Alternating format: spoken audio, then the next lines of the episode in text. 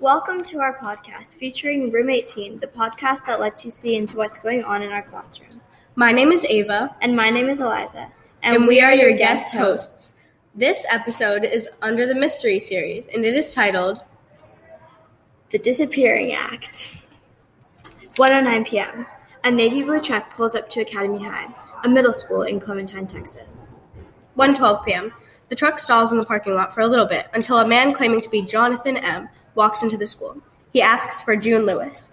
I'm here to pick up June Lewis. I'm her fourth cousin's best friend's cousin's brother. She has a doctor's appointment. He hands the secretary a handwritten note signed Karen Lewis. All right, let me just call her classroom. Oh, 1:20 p.m. June walks down the hall with a confused look on her face. Her eyes fall on Jonathan. Who are you? she asks. I'm your uncle-ish. Jonathan. Didn't your mom tell you I was coming? Golly, I ain't seen you since you were three years old. Gee, you were going so tall. June, still looking confused, shrugs her shoulders and follows Jonathan into the parking lot. 1:30 p.m. June gets in the car. Jonathan has her sit in the back seat where the windows are tinted. 1:45 p.m. After 15 minutes in the car, they pass a sign that says, "Welcome to Rockland Hill." Where are we going? June asks, her face full of fear. Just the doctor's, Jonathan replied evenly. This is not the way to the doctor's. No, it's not, is it? Must have taken the wrong turn, Jonathan shrugs. Then why are you still going straight? No good place to turn around, Jonathan explains. 2 p.m.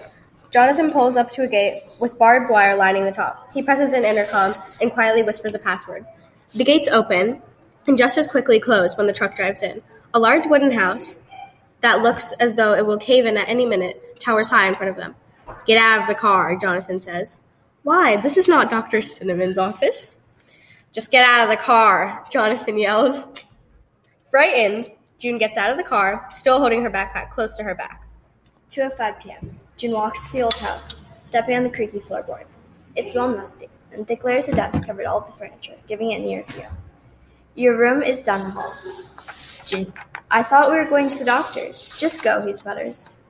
She walks to the end of the hall and begins to and opens a door. She sees the outline of another person. Suddenly, Jonathan appears behind her and slams the door shut. It's that one. Jonathan points to the door at the end of a hall, right at the end of the hallway. June walks into the room without saying anything.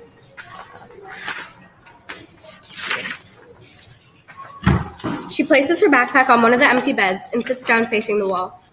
Suddenly, she whips her head around when she hears the door lock. 2:15 p.m. Jonathan stands in his room in front of a mirror. He grins creepily. The plan is working, he mutters, and takes off a wig, revealing a new identity. 6.15 p.m. Jonathan comes in with a platter of cold food for June. 9 o'clock exactly. Jonathan walks up to the door of June's room and yells, lights out.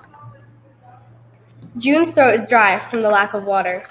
She checks her water bottle after discovering that it is empty. She searches the room for a sink. No sink. I have to get water, she thinks to herself. She eyes a paperclip sitting on the floor. She picks it up and walks towards the door, and finally, after a few minutes, she successfully picks the lock. She walks into com- a completely dark hallway, opening every door she finds. When she reaches the door she opened earlier, the one where she thought she saw a person, she hesitates before realizing it was her only option. Because Jonathan fell asleep on the couch downstairs, and she knew if she was if she was caught, she would be in deep trouble. She opened the door slightly, holding her breath, and mutters a quick "Hello?" No reply. She begins to close the door when someone from inside weakly pulls it back a little. A girl, a little girl with a halo of gold co- curls, stands in front of June. Her face wet with tears, she whispers, "Come in," with a small voice. She walks inside a room lined with dolls and stuffed toys, and the girl sits in silence for a few minutes. When my mommy and daddy died, I moved here with my grandpa, Patrick. That's when I was four, but now I'm a big girl. She says, breaking the silence. Patrick, but he he said his name was Jonathan, June says, confused. And does, he does that sometimes. He takes kids from schools. She pauses. Well, this this used to be an orphanage, like an Annie. Grandpa runned it, but the kids hated it so much here that they always runned away. I don't blame them. Mommy and Daddy always said he had a bad childhood, and he would take it out on the orphans, whatever that means.